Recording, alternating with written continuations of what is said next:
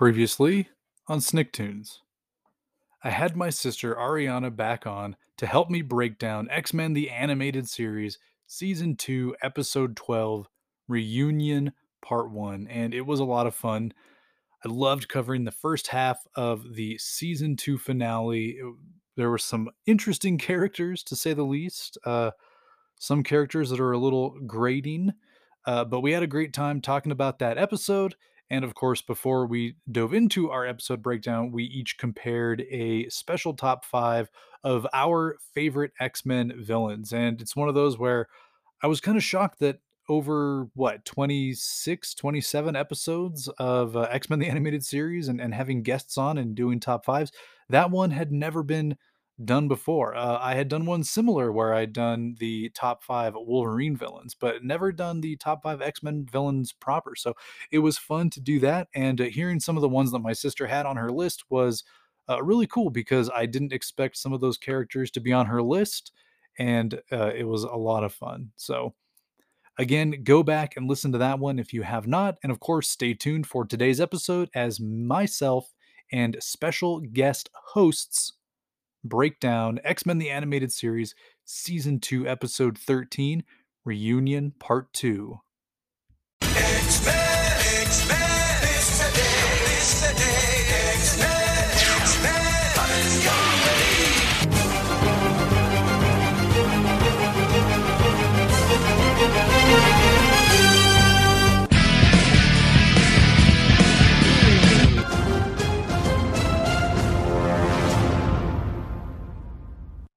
All right, Bub, as you heard at the top of the show, I am back for the first time ever with two special guest hosts.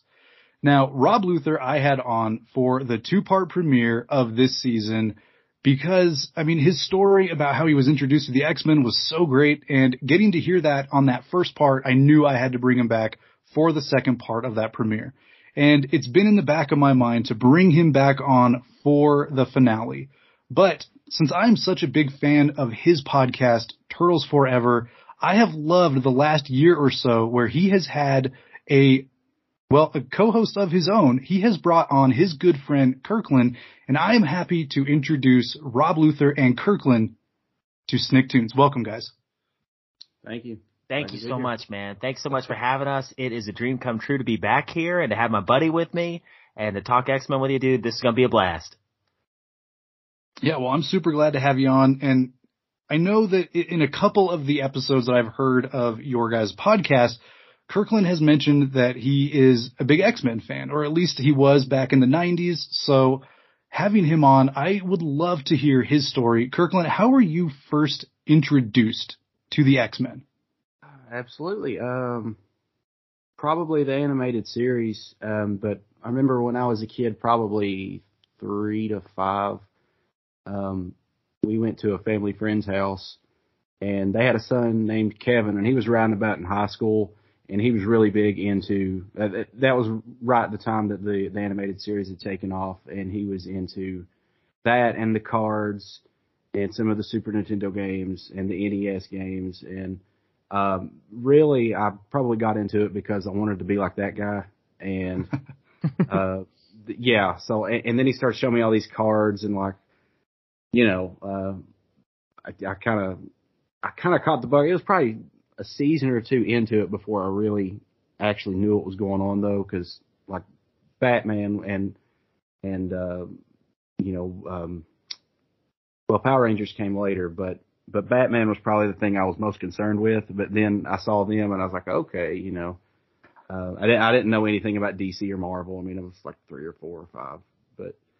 Yeah, I started watching the animated series on Fox Kids, and that that was probably yeah that that was probably it. Later on, I started getting into some of the action figures. I had like a Wolverine that transformed into like a wolf or something.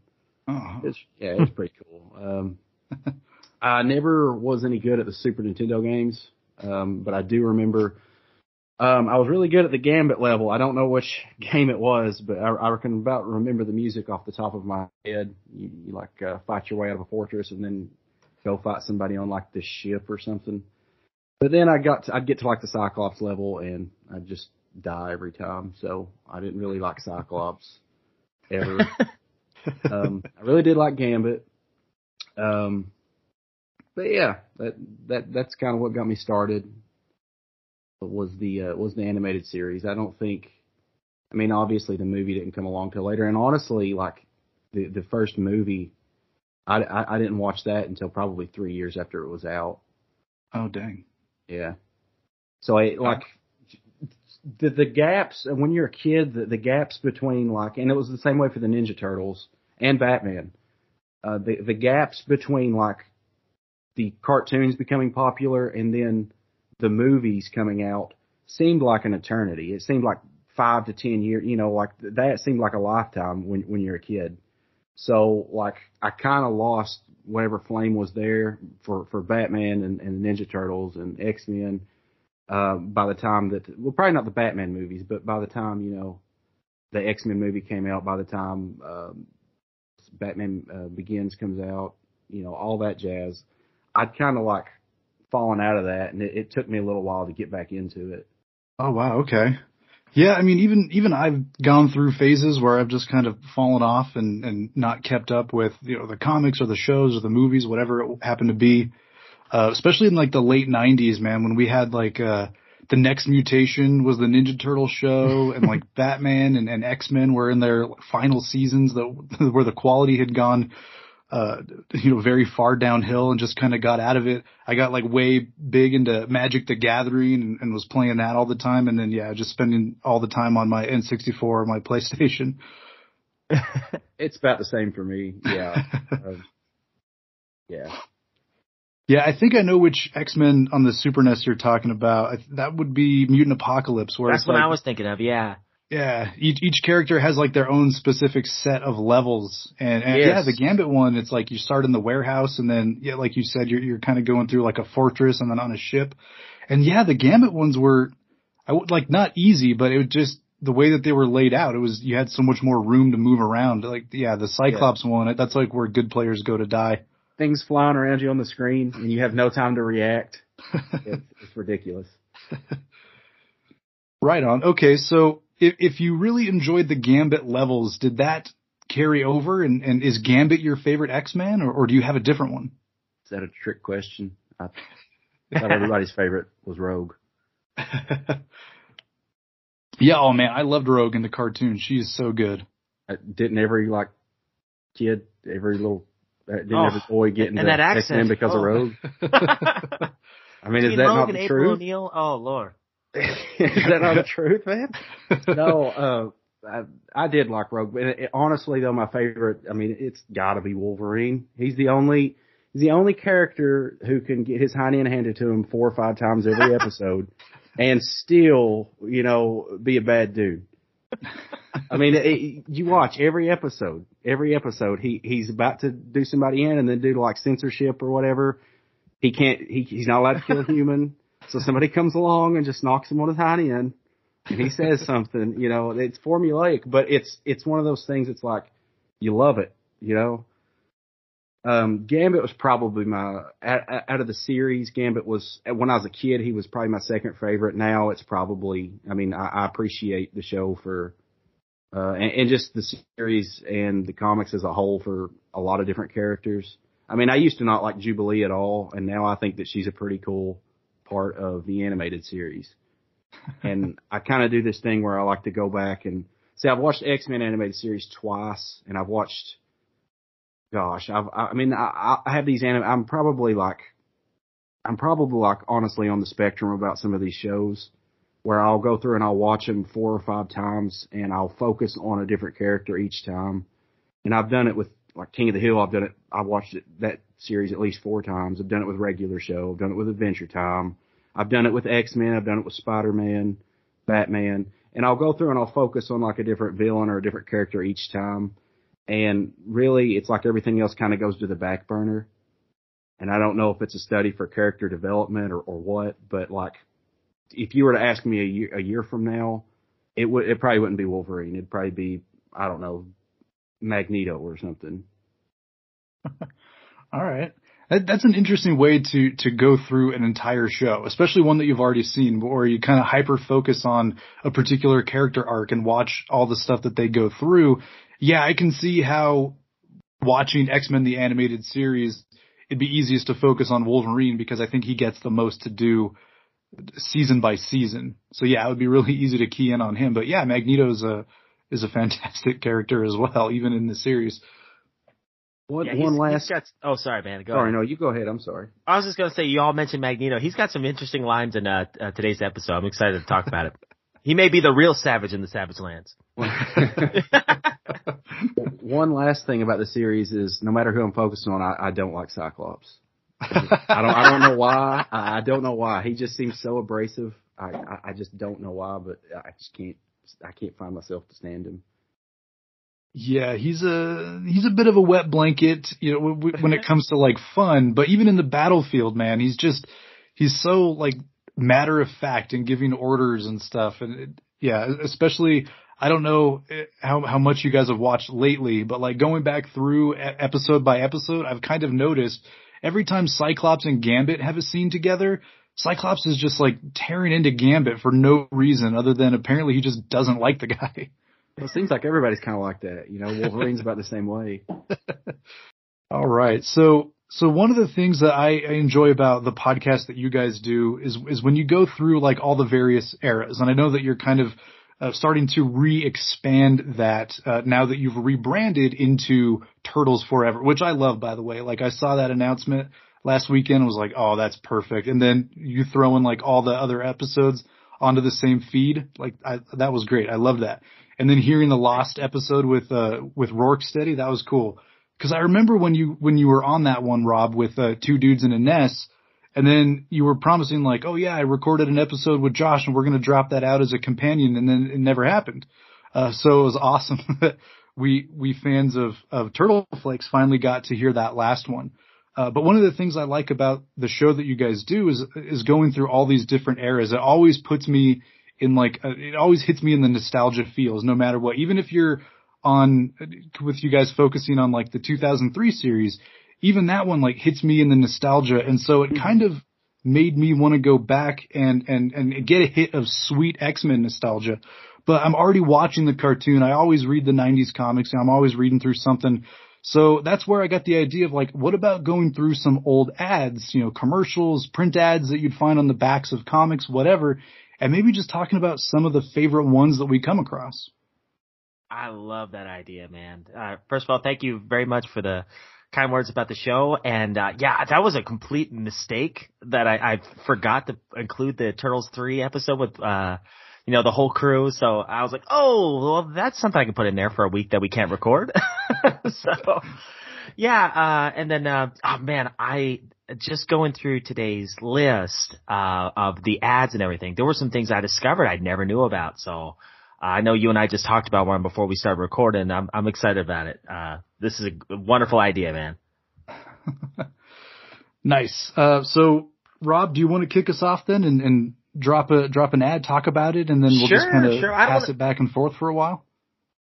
Sounds good. I don't want to steal your thunder because you brought it up first, but uh, oh no, no, it's all good. well, okay. The the one that um uh immediately stood out to me because I missed this one was the 1993 X Men Pizza Hut promotion, uh, where you got a trading card, a mini comic, and a VHS tape. I would have been all over this. I was big into the Turtles. Uh, book it program that they were doing back in the early 90s, but for whatever reason, I don't remember this at all. I don't even remember the commercials.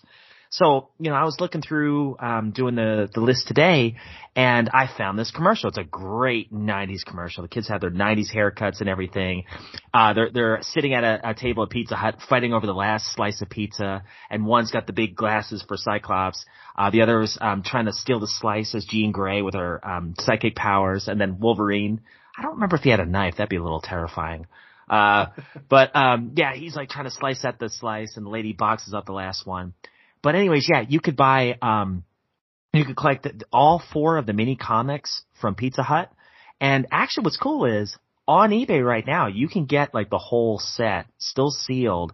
I, s- I found a couple of VHS tapes with the mini comic attached to it. Um, for like 20 bucks. It's still pretty cheap. But, Oh man, I don't remember this at all. I wish I had seen these because I'd love to go to the Pizza Hut. I just missed it. See, I would have been all over those trading cards, and and this is something that I Yeah. don't remember either from my childhood. Uh, there's a, a different Pizza Hut promotion that I remember that they did uh, like a year or two later, like in 1994, and there was a commercial for that, uh, but it wasn't nearly as cool. It was like a, a 50 year old dude doing the voiceover, and he's just kind of saying like X Men is really cool, kids like it, you know, like in that adult voice where they don't really know what they're talking about but it's uh you get a, a personal pan pizza, a soft drink, and a full length one of four full length exclusive to Pizza Hut comics for two ninety nine. Goodness. Gosh, that's not bad. You can't I'm get like, the oh my pizza for that gosh. anymore. No. one pepperoni for two ninety nine. You know, and that's not Yeah. even inclu- not even the rest of the pizza. Yeah, that's really cool. Yeah, I loved the. I actually, the, so I still have one of those comics too. And, and the cool thing about all of the the full size comics is they all had like these gatefold covers. So if you flip the cover out and then open the book, you'd get the back cover, the front cover, and then the fold out part. So it'd be like almost three covers Oh, worth wow. of of artwork. And the one that I had was it was like Wolverine versus Sauron, and they're like sitting on the Blackbird or they're they're on the wing of the Blackbird. It was really cool. But yeah, the the the commercial you're talking about with like the three friends. I, I love the Wolverine dudes. It's like pretty much just like Bender from uh, Breakfast Club. Uh, he's got like the dark glasses and everything, and he he just looks totally nonplussed to be hanging out with his two best friends at Pizza Hut. But, you know. He's only there for the pizza. All right. So one of uh, one of my favorite commercials from around this time was for the original wave of action figures. So it was the Toy Biz X-Men figure wave, but it was from 1991. So it was the the action figure wave that came out that was based on the character designs for Pride of the X-Men. Although they didn't have uh, they swapped in Archangel for da- for a Dazzler figure because apparently they figured little boys are only going to want to play with Storm. They're not going to want two different girl characters to play with, so they went with Storm, I guess, and they just completely left off Dazzler. That's, But that's during this com- Australian Wolverine, right? Yes, Oh. yes, it is. oh, uh, I love that, that like single episode. But they did like this whole toy line, and they came out with a commercial in 1991, and of course, it's like the 90s where you have it's like they're in like a room that's all black and stuff, and all the lights are off except on the play area with the toys. And I don't know about you guys, but like watching those 90s commercials when I was a kid, I always wanted to be able to buy the like the accessories, you know, like the the building or the like the oil drums or the trash cans. I always wanted to be able to buy that stuff. But, you know, it's just for the for the commercials and all that. But it's like these little kids and they're playing and there's uh he's I almost I, I should have written it down, but the voiceover guy mentions that they all got their powers in a strange accident and now Yeah. they all take Magneto's orders. And in the commercial, they've got Magneto like ordering around Apocalypse and Juggernaut and stuff. I just, I love that commercial, just how wrong it is. Oh yeah, and, uh, that's that was one of my picks too, because of the the dialogue with the kids. Uh, the kids are going, "Evil mutants, come on, Bubs!" And it is the old Wolverine. Uh, that's what stood out to me because I, I remember this toy line, and um, I definitely wanted to kind of go back to it because I remember us talking about it on one of the episodes. And I love the kids just going, "Let's turn up the heat!" And of course, he's got Cyclops, and uh, it, it was great. And those those toys, I was looking them up. Box, they're going for about twenty five bucks. They they really haven't gone up or haven't skyrocketed as much as you would think for 1991. So, uh, yeah, that was one of mine too. Nice. What, what did you got, Kirkland? Uh, so, okay, so I'm really probably too young to remember any. Well, I remember some of the TV commercials, but they were always ads for the Four Kids show, and they'd be followed by like, you know, call Scruff McGruff, Chicago, Illinois, six oh six five two. That's forever etched in my brain. That commercial, take a bite out of crime.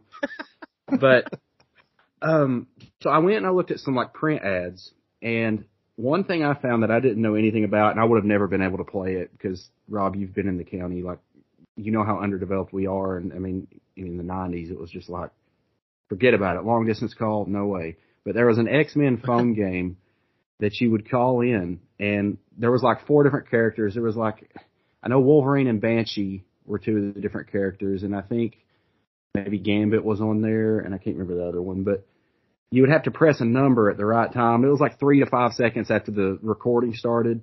You'd have to press a certain number, and that would apparently like you know beat all the henchmen, and then you'd go on to face Magneto in like this trivia game. But there there were prizes though, and like if you got first tier, you got like a coupon or something. But second tier, they were giving away these like limited edition comics, and it was, I mean, I don't know how much those would be worth. I'm, eh, you know, doesn't seem like 90s X-Men comics, you know, really went up in value, but I mean, these seem to be pretty limited. So, and, and I don't know if it was like they just made a limited run of four of them or, you know, there was just like 10 of them for a grand prize or whatever, but I probably would like to have a set of those, you know. Wow, I didn't know that existed. That's awesome. Yeah. I don't think I've ever heard of that. Yeah, it was uh, Erik Larsen, I believe, um, tweeted it. So, uh, yeah, and I'm not really familiar with Twitter, but like I, you know, I googled some stuff and and it popped up, and he had, he had tweeted that, and somebody was like, I remember playing this as a kid. To my memory, Banshee was horrible or something like that, and then some guy was like, "You're so wrong." I'm just thinking, there really that people that played this game. Oh, that's, So- if that's not Twitter in a nutshell, man, I don't know. Yeah, no kidding. So it was a phone game, like a landline phone game. Is that what you're saying? yeah, yeah. Wow. Because I mean, this would have been right around, you know, this. I, I don't was was AOL even a thing? You know, Oh, I don't know. like by the time that the X Men animated series was over, and and I mean, obviously cell phones weren't like I mean they were they were there, but like yeah, it was it was a landline thing, yeah. Well, Wouldn't it be great if it was like a long distance uh, charge where you could talk to Wolverine? He just kind of gave you some quotes from the show. Well, it was Two dollars a minute. That seemed to be the gist of it, you know. Except it was like Oh, you're arguing with Magneto instead of talking to Wolverine. Man, I, I want to know how the trivia thing works. Like, is it multiple choice? Does he ask you questions and then you press like one, two, or three? Do you have to press pound afterwards? You know, it would be great if they actually hired a guy just to sit there and talk to people. But yeah, I'm sure it was probably like, yeah, press one for, I don't know, the Nasty Boys. Press two for whoever. All right, Rob, do you got another one for us? Oh yes, sir. I, I've got the uh, the 1993 X Men Tiger handheld game. The ads for that. Now, I was trying to find the one from 1994, which is the one I actually have, but I cannot find a commercial for it. But uh, I do remember the 90, 93 one, the uh, the first one they put out. Uh, it's it's the commercial sprinkled with some cartoon animations of Wolverine walking straight toward the camera. The narrator he goes, "Ready for some Wolverine in your face action in your hands? It's the X Men Tiger Electronics handheld game." And then of course you got the kids, you know, they're acting out, Cyclops, look out, Apocalypse is above you. Uh, and it, it's just a great 90, 90s commercial. Um, and then, you know, at the very end, it just shows this kid trying to t- uh, tug the handheld from Wolverine. You see his like gloves and his claws, you know, pop out. So there was a battle for the death for that game. Um, but the one I had was the, the black, I don't know if anyone had it, but it was a black handheld Tiger Electronics game, but it had sound to it. And every time you would hit somebody as Wolverine, it, and it would get, it was really cool for the first five minutes and then it would get really annoying. But every time you hit somebody, Wolverine would say X marks the spot. Over and over again. Over and over. But buddy, I love that thing and I, I lost it like a year later. I don't know what happened to it, if I loaned it to a friend, but there are no commercials for that one. But I, yeah, that was a talking X-Men Tiger handheld. See, I just had the the original one where you play as Cyclops and, and you fight Juggernaut and then you fight Apocalypse and like every now and then you can summon Wolverine, but I don't remember if there's any dialogue. I just remember the like you hit jump and then it's you know eight seconds later and he'll actually jump, uh, and you'll hit the button to blast and it's yeah it's just mega delayed and man those games those were like the worst because you take them in the car with you when you leave when the sun's out and it's fine. It works totally fine in the car. but then you leave wherever it is that you were and, and now the sun's gone down and it's dark in the back seat and, and you can't play anymore because, you know, nothing was backlit. back then. That that technology was way too expensive or didn't exist yet in 1994. Oh gosh, yeah. I remember when the uh, Game Gear came out. I was like, "This is magic." It, it's you know, I don't even need a light. I don't even need to angle it towards the sunlight. All right, so so I found uh, came across a print ad for probably my favorite set of the X Men cards. Now I know that the original set with all the Jim Lee artwork, I mean that is a that is a fantastic set, and there's no way around it. You can't argue with Jim Lee art, but the second set of cards it just featured such a, a larger array of characters. I think it's like the same amount of cards, like it's both 99 cards in the base, but it just seemed that there were more characters in, in the second wave. And I found a print ad for the X-Men Series 2 trading cards. And it's a picture of like a kid. He's got his black t-shirt just tucked into his jeans that are way too big. He's got like a, a jean, not a jean jacket, but just like a, a button down jean shirt on, you know, that's of course it's not buttoned or, or tucked in or anything. He's got his collar popped. He's got dark sunglasses on cause he's, he's really cool. Uh, and it says it's a good bet the kids' favorite mutants ain't turtles. And I just love that Oh. ad because I feel like that was like when X-Men came out as a cartoon, like that was, that triggered like I was no longer a kid. I was like, I was a big kid, you know, so I wasn't a Ninja Turtles fan anymore. I liked the X-Men. So this, this ad just resonates with me. Like it resonates with me now as a 37 year old man. I'm like, yeah, totally. This kid rocks. uh, even though I love, I love both, you know, but yeah, this ad, and it's got the, the, it only has one of the cards on there, but it's uh the front and back of Juggernaut. So that was pretty cool. Oh, that sounds like some smart advertising. I love the cards too. In fact, I have a really good buddy. Um, he left me a whole shoebox of them. And, uh, Oh man. I'm forever grateful for those.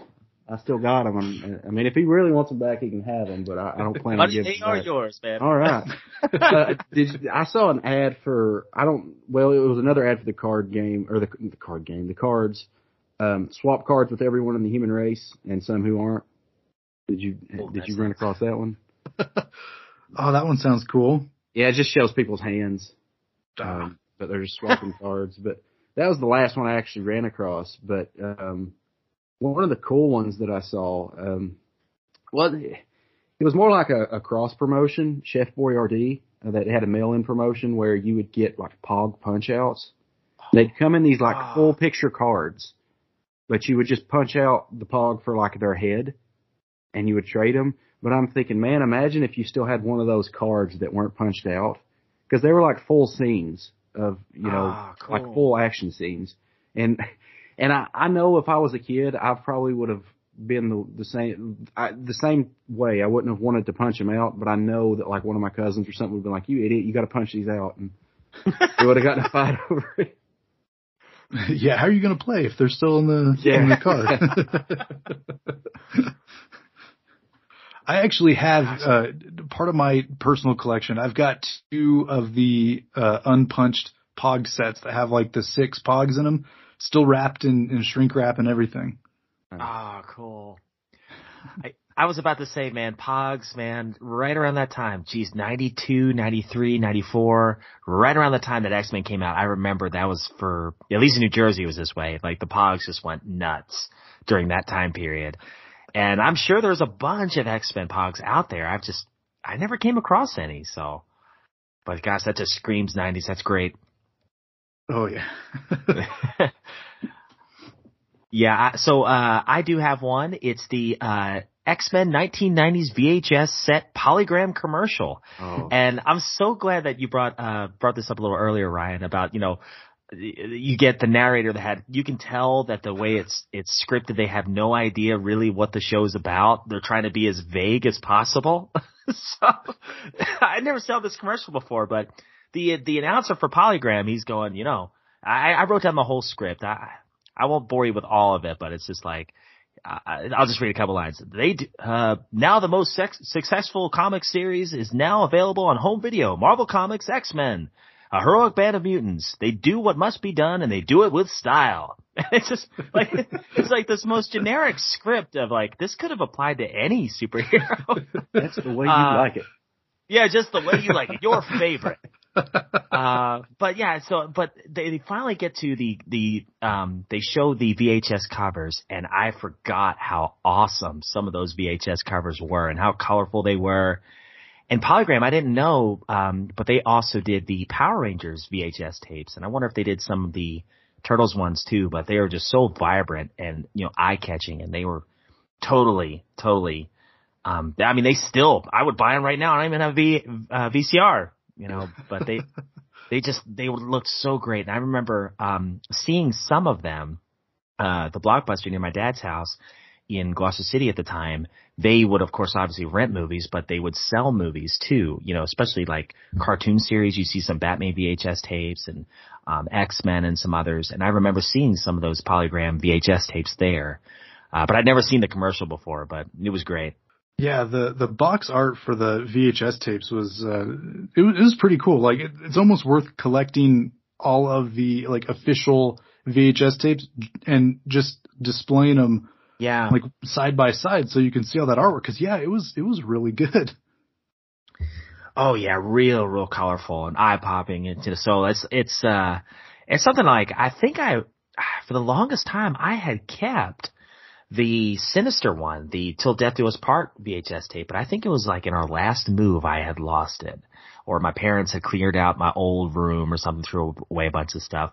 But I kept it just for the artwork for the longest time because I no longer had a, uh, VCR. Dang. So did like the cases of the the VHS tapes? Did when you like put them side by side, did they make like a picture or anything? Oh, I don't know. I wouldn't doubt it. Because I saw like an ad for that just going going through the internet and you know polygram and I was like, wow, is that you know it's like a big like, holographic picture or something? You know the name kind of, but I I didn't look into it because I figured for sure somebody would have one one of you two would have brought it up because it's just you know it seems really cool. Mhm. Yeah, that was always my favorite thing about getting like all the Dragon Ball Z tapes when they were Yeah. first coming out on VHS. I remember I got like the whole Ginyu saga and Frieza saga when you put it together. It was like 12 VHS tapes and, and when they were all side by side, then it had like the picture of, of Goku when he finally went Super Saiyan for the first time. Oh, cool. Yeah, I'm, I'm not sure about the X-Men ones though. Yeah, that, that kind of reminds me. Um, I remember I was really, gosh, back back in the late '90s, I was really into '80s metal. I mean, that was like the first type of music I got into, and Iron Maiden still is one of my favorite bands ever. And when the CDs came out, um, like of course you had your early CDs in the early '90s, but then they did like a reissue of some of the CDs, and I remember you could collect them, and I saved up my allowance, and I started out started off with like somewhere in time that album, and I worked my way through, and as you stacked your CD cases together, it would form one giant picture of Eddie. Except my neighbor had gotten me Seventh Son of a Seventh Son, I think. And that was like an early 90s CD that they put out. So it's like, I had uh, almost this entire perfect picture of Eddie and then I've got like this generic kind of yellow one right in the middle. I was like, I just want to buy another one.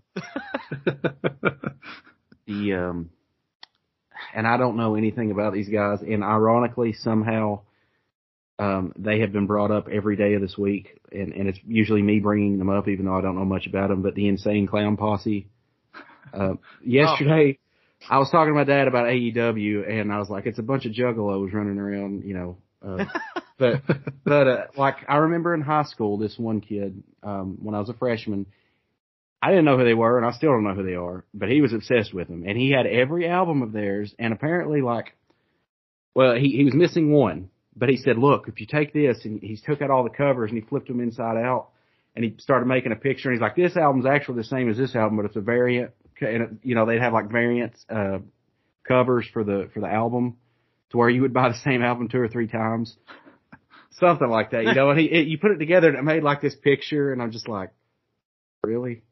You know, it's like it's just a picture. I was just like, okay, I mean, I guess that's cool. I usually buy a CD to listen to the stuff, but you know. but but here, you know, here we are talking about like VHS tapes, making you know making a picture. So yeah, there was uh there was one more from from 1995 that I wanted to bring in. It was uh, another one for the Toy Biz toys, and it starts off with like this kid just like chilling on his chair in his living room, and Wolverine pops up on his TV screen, and like reaches out of the TV with his claws and stuff and you know like grabs at the kid and it says like hey kid you think you're an X-Man and then it just goes through it just like has he's like in the background and he's looking down and in the foreground it, it's like an action figure and the action figure keeps changing into a different character and the kid's just saying all the names of the characters over and over and they go through like Wolverine, Cyclops, Beast, Gambit, Apocalypse, Archangel, like literally every single character that was a toy. Uh, and like that, that's just the whole commercial. And then at the very end, they're like, collect them all. See, they they get us. Got to get them all. Oh, that was what five years for Pokemon, something like that. Yeah, They had it figured out. they did. Um, I think I, s- I think I saw that commercial. I remember that. There was another one similar to that where he's like, "Hey kid, you got what it takes to be an." He's like, I think play sets. Hmm. Uh, I think it might be the um. Oh shoot, not Cerebro. It, it's one of them. But he, you know, Yes. Wolverine and the guy who does his voice, he's like, "Oh, what are you gonna do when Apocalypse shows up?" And then the kid's like, "I'm gonna do this." And it's great. yeah, I know. I, I know what you're talking about. He, uh, yeah. I, hey kid, you think you got what it takes to be an X-Man? And then it, it shows. It is. It's like a kid inside a Cerebro. Oh. yeah. Okay. I don't remember what Yeah. it's for. Um, but you know, they got like the. In my mind, they got like the fog machine, and everything, which they probably did. But, you know. Uh, Oh yeah. the, Fo- uh, Go ahead. the the uh, Uh, go ahead. I'm sorry. no, you go ahead, Kirk. Sorry. I was just going to say the '90s wouldn't have been the '90s without fruit snack crossovers and, and uh, boxer brief crossovers. So I did some That is so true. for that as well. Oh man, I love it. Well, the the only other one I had was the Spider-Man X-Men Arcades Revenge commercial. Now, this one this one hits me hard because well, okay, I won't get ahead of myself. So, anyways, the commercial I found it was taken from speaking of Polygram, one of the VHS tapes. I'd never saw this commercial before, and it's so quick. Uh, but it's from the VHS tape, The Unstoppable Juggernaut. And I wrote down some of the dialogue here. It's like, tired of the same old fun and games? Lo- uh, and then Wolverine, he slices through each transition here. So there's a lot of really cool animations here that look really good. They look, they look like something from the Batman animated series a little bit. And some of the designs are slightly different than what you see in the X-Men cartoon, which was out at the time.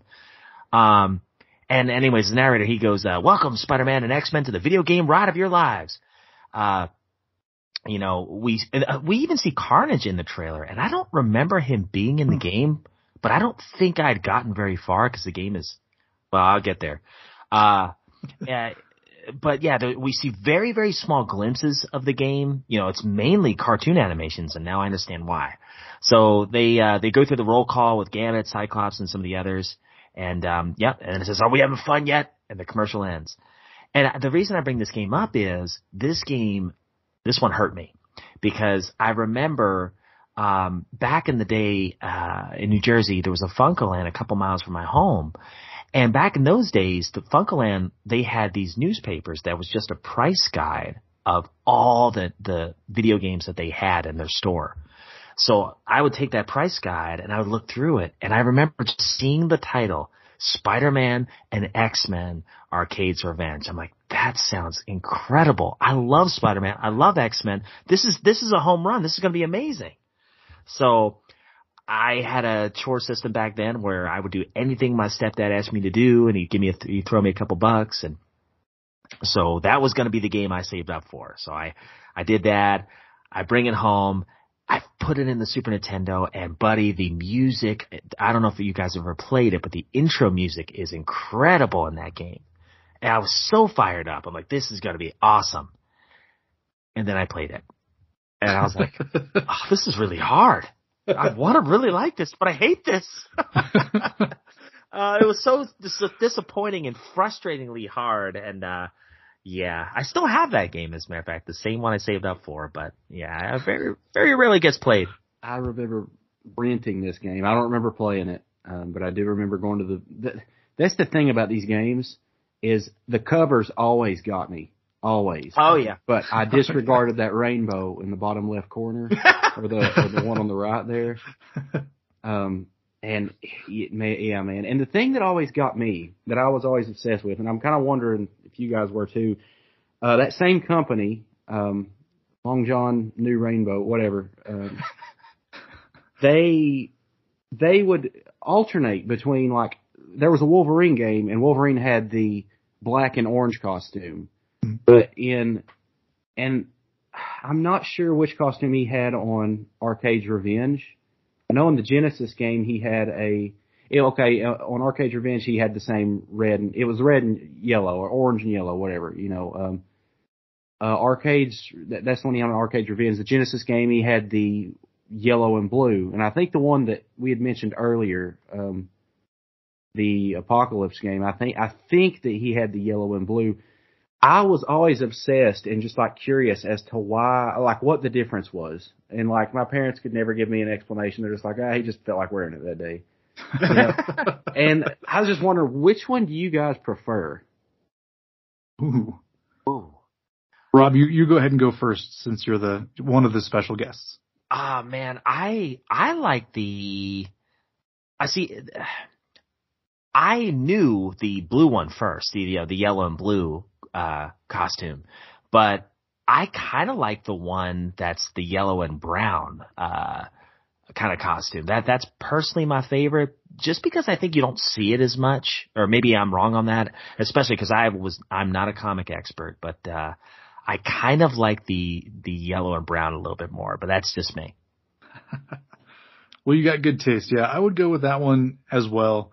Uh, I mean, yeah, my, my first introduction to Wolverine was he's got his yellow and blue, you know, the, the regular one that he has, the tiger stripe, you know, is how they put it in the Mhm. toy. Um, so yeah, I think that was probably one of the main reasons because it seemed like, oh, this is cool. This is like a different costume that he wears only in the comics or, you know, something like that. That whatever my seven year old mind told myself. And I was like, that's reasonable enough. Um, but yeah, going back through, I just, I love that, that costume, the brown and yellow, brown and tan. Uh, he wears it in like all of his best storylines from like the early to mid 80s. Yeah, You know, that's the one that he's got in, in that first volume, uh, the, the four issue miniseries where he goes to Japan. That's the one that he's wearing. And in, in most of the Uncanny X-Men in the early 80s, that's what he's wearing. And I, I love that costume. I feel like it doesn't get enough love. Like, yeah, they, whenever they do toys, they always do the blue and yellow and then they'll do, you know, the alternate with that costume and you can find it as like a Funko Pop and, and all that different stuff. But even in the comics, it's like whenever they redesign his costume, it always seems to be the blue and yellow that they start from and then they change it up from there. Yeah, I just, but I, I love that, that brown and yellow suit. It's just something, I don't know. And, and I think the color scheme works better for a character called Wolverine. It, it, it looks a lot more Mhm. like the pelt of an actual Wolverine. Yeah. hmm gotcha. Yeah. So there was one more commercial that I found, and unfortunately I forgot to bookmark it in YouTube, so I, I wasn't able to pull it up. But it's like there's these two kids, and they're playing in like the living room with their action figures, and their mom's like getting on them because it's almost dinner time, and they need to start cleaning up and everything. And they're like, "Mom, you don't know, you square, you know." And so she like transforms into Mystique, and they like suddenly they think she's the coolest mom ever because because her mo- their mom is Mystique from the X Men.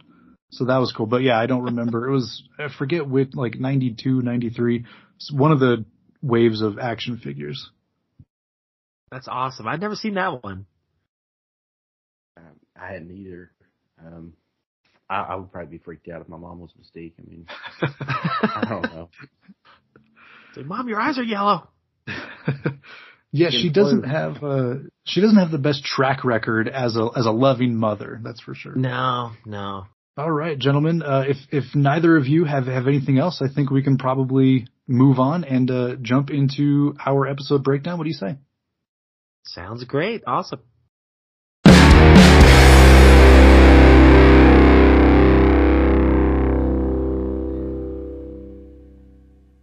All right, bub. For today's episode, we are covering X-Men: The Animated Series, Season 2, Episode 13, Reunion Part 2. This is the second part of the Season 2 finale, and like I said, I had to get Rob back on, and I'm so glad that Kirkland is joining us to help us break down this episode. So, uh, this episode first premiered February 19th, 1994, and it was written by Michael Edens. Of course, Rob, with you being the old hat and you kind of know how it goes, how about you get us started with our episode breakdown? Okay, man, sounds great. Yeah, uh, so previously on X-Men, um, they recap with Sinister holding Charles and Magneto captive in the Savage Land. Uh, great line alert. I wrote this down in the last episode too. Uh, Magneto, man, he's a savage. He goes, I've heard the name, but frankly, I'm not impressed. All right. So Magneto, he's still cutting with the, uh, with the quips there. So, uh, me- meanwhile, Cyclops, Wolverine, and Jean Grey, they show up and they finally get the coordinates to, uh, Charles' location. The X-Men are attacked by Sinister's goons while Jean Grey was kidnapped by Sinister and Sauron has hypnotized Charles. So this one uh, begins with Sinister taking the captives, uh, Charles, Magneto, Morph, and Jean to the leaky dungeon of the Citadel. Uh, Sinister says, your genetic material and theirs will live on in my army of super mutants after you're gone. Uh, so I like this too because for the longest time I couldn't figure out what Sinister's motive is and we finally, we finally get it in this episode and I, I kind of like it. I think it's really good. Uh, and then great line alert again. Magneto, once again, your plan is doomed, Sinister. You underestimate the power of the X-Men. So here he is taking up for the X-Men here. And it's, it's always cool to see kind of a gray area villain like Magneto give props to, you know, some of the heroes. And, um, and meanwhile, Charles, he's distraught because he realizes that he just summoned the X-Men into a trap thanks to, I think it was Vertigo who had, um, hypnotized him. And that, that transitions to the Blackbird landing. So I'll hand it over to whoever wants to go next. Yeah, Kirkland, do you want to grab this scene and kind of walk us through? Okay, so from what I can remember, I watched it earlier today. Um, from what I can remember, they land and they're kind of looking around, and long story short, they get attacked by the Nasty Boys, and they're fighting them off. And uh, you know, Wolverine gets somebody pinned, just like I mentioned earlier, and like he's got his claws out, and you know, in proper show fashion, Vertigo comes over and gives him vertigo, and uh, sends him off a cliff into a waterfall, or off a waterfall, yeah, down into the water below. And around this time, they figure out that they can't use their powers, if I'm not mistaken, because Rogue is trying to move Mm-hmm. like a, a piece of wreckage. Gambit's like, get out of the way, I'll blow it up. but he can't set his, he can't put the the energy into his card. I love the awkward silence there too. He's like, relax, Sheriff, just Yeah. charge the car. Yeah, yeah. And he just looks at it. Well, at first, see, I thought he's going to be like, hey, our powers don't work. you know, but uh, no, he's just like, no, get out of the way, I'll blow it up. And I'm like, dude, missed your chance. He's got to look cool in front of the pretty lady, you know, Yeah, like, oh, I got right. this. Yeah, oh, no, no, you I can't don't. just come out of the gate with "Let's go behind that plane" or something. You know? Got to be, I'll blow it up first. he was probably intending to be like, uh, "Wait, my powers don't work anyway." Now it's you know because the plane's blown up. There's nothing. Anyway, There's nothing Yeah. else to do. Wolverine. That's time one. That's the first time of him getting you know bested in this episode. But he's still like, I mean, in my opinion, this episode is his. Um, kind of like most of the episodes, just because like the line, the lines that he spouts out. Mhm. He, he really is like the best mouthpiece of the series, in my opinion. So, uh, but yeah, he, he's he's over the waterfall. He's down in the water below. He he he sur- surfaces and he's like, man, I wish my healing factors would work. And I think even before that, he's like, uh, like they're all like, your powers don't work, and he's like, you weren't counting on these, and then he like unsheathes his claws. But I'm thinking, if his healing factor's not there, that had to hurt too bad, you know? I didn't think about that. yes, it was a good thing it was a kids cartoon because I think that would have been uh, that that scene would have played out a lot differently. Yeah, uh, if this was a, a cartoon for adults or something. it really would have been the Savage Land. Yeah, I like that part. I was actually watching it with my kids uh, earlier this week, and my my kids were shocked because they're like, "I thought his claws were a mutant power," and it's like, "Well, yeah, but they didn't establish that." You know, and then you're you're walking your kid through 1990s X-Men comic canon, and they're looking at you like you got three heads because what you're saying doesn't make any sense. But it's like, yeah, it- it wasn't until after this happened in the cartoon that they established in the comics that his claws were in fact part of his mutant power. But yeah, you know, because this came out before that, they were still under the impression that the claws were, you know, this bionic implant and they're looking at me like, what do you, what? Now let me ask you guys a question because all of the characters have their, their mutant powers turned off. When Xavier had his mutant powers turned off, he was able to walk. In the Beast episode from earlier this season, Beauty and the Beast, there's like a, a moment where he's kind of struggling with his, his mutant appearance and he's going back through his photo albums of him growing up and you can very obviously see that when he began to manifest his mutant abilities, he started growing the blue fur and he got, you know, real big and everything. But in the Savage Land, even though he doesn't have his mutant powers anymore, why does he keep his blue fur? like, why is he still the Beast Man? That's a great point. I'd like to think that like the fur was an adaptation, and it takes time to get that way, and it would take time to adapt back. Is is the way I like to think about it, but like, you know, what do I know? So it's not like an instantaneous thing like the Hulk necessarily. Right. I mean, I mean, it's like it's like hair. You know, you don't just go bald overnight. You know, like like the the ability to heal yourself extremely fast. I mean, that's that's different than you know being a hairy dude. Like, I, right, I honestly fair- think fair there's enough. there's there's a lot of things in this episode that I was watching and I'm like, at first glance I'm like, man, that's so lame. But but then I get thinking about it, I'm like, there's a lot of that's really the smart move in my opinion. And, I, and I'll, I'll mention it later. It's not necessarily the beast thing, but there there's something that happens later in the episode, and I'm thinking, man, I hate that because I didn't want that to happen. But at the same time, it's probably it, it's very it's what makes this series so good because not everything is just power levels like in Dragon Ball. Uh, it, it, it's it's Hmm. almost more of like a rock paper scissors type thing, and I, I'll I'll explain what I mean later. But like, there's a lot of little things in this series that that happen like that, and this I think was probably the first cartoon that I saw that really did that. And that that's probably why I mean I liked it so much, even though a lot of times like it just makes certain characters look like total sissies. I, I, I don't care. Like it it really establishes. Um, I'm sorry, I'm, I'm rambling here. I'll, I'll explain. No, when no, we get, not at all. Yeah, you, you go ahead. I'll, I'll explain when we get there. All right. No, I, I like your idea though that yeah, your hair doesn't just fall out immediately. So if if he's covered in fur and he suddenly loses mutant power, that it would it would fall out slowly or, or fall out in patches. So yeah, okay, I can buy that. Like logically, yes, that that's a reasonable explanation. But I was just sitting here thinking like, oh man, they could have gone like the handsome Shrek route, you know, where in Shrek 2 or 3 or whatever, where Shrek gets turned into a human and he's, he's all handsome and everything. Like it would have been funny to, to see Beast as like just this big handsome guy. Uh, but then again, like he doesn't really wear a costume other than like a, a pair of underpants.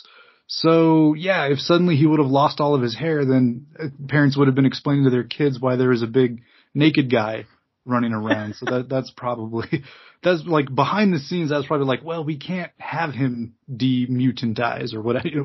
You know, the retro mutagen ray can't work on him that way. So See, honey, he escaped the Savage Land and he went to jail directly after he got home. All right. So yes, so Wolverine falls off the the cliff thing down into the waterfall, which I love because if they're at the area where Xavier's ship landed, then that's probably like the same river slash waterfall thing that uh, Magneto and Xavier fell into at the beginning because of the avalanche thing that caught them when they first started like battling each other. Uh, so it was kind of cool to see that, you know, now it's happening to Wolverine. He's falling off. Anyway, he finds himself in the jungle after he falls off. Vertigo kind of takes control of the mutates and the nasty boys and she's like, we got to get the rest of the X-Men to the master, but like we got to track that guy down too. So she dispatches a couple of the Savage Land mutates. They're riding around on their pterodactyl things, like hunting for Wolverine. Uh, at one point, he encounters like a velociraptor and has to run away. He wrestles it a little bit first, you know, to just to prove to all of us how manly he is. and then he runs away, and uh, eventually, like a T Rex comes in, and it's like, man, this is the best dinosaur stuff since the end of Jurassic Park uh, which like obviously they're cashing in on here. February of, of 94 and, and Jurassic Park was like the number one movie of 93. So like I'm not gonna hold that against them. You know, you gotta cash in on those dinosaurs, right? Uh, right. It even had like the T Rex sound to it too. I noticed.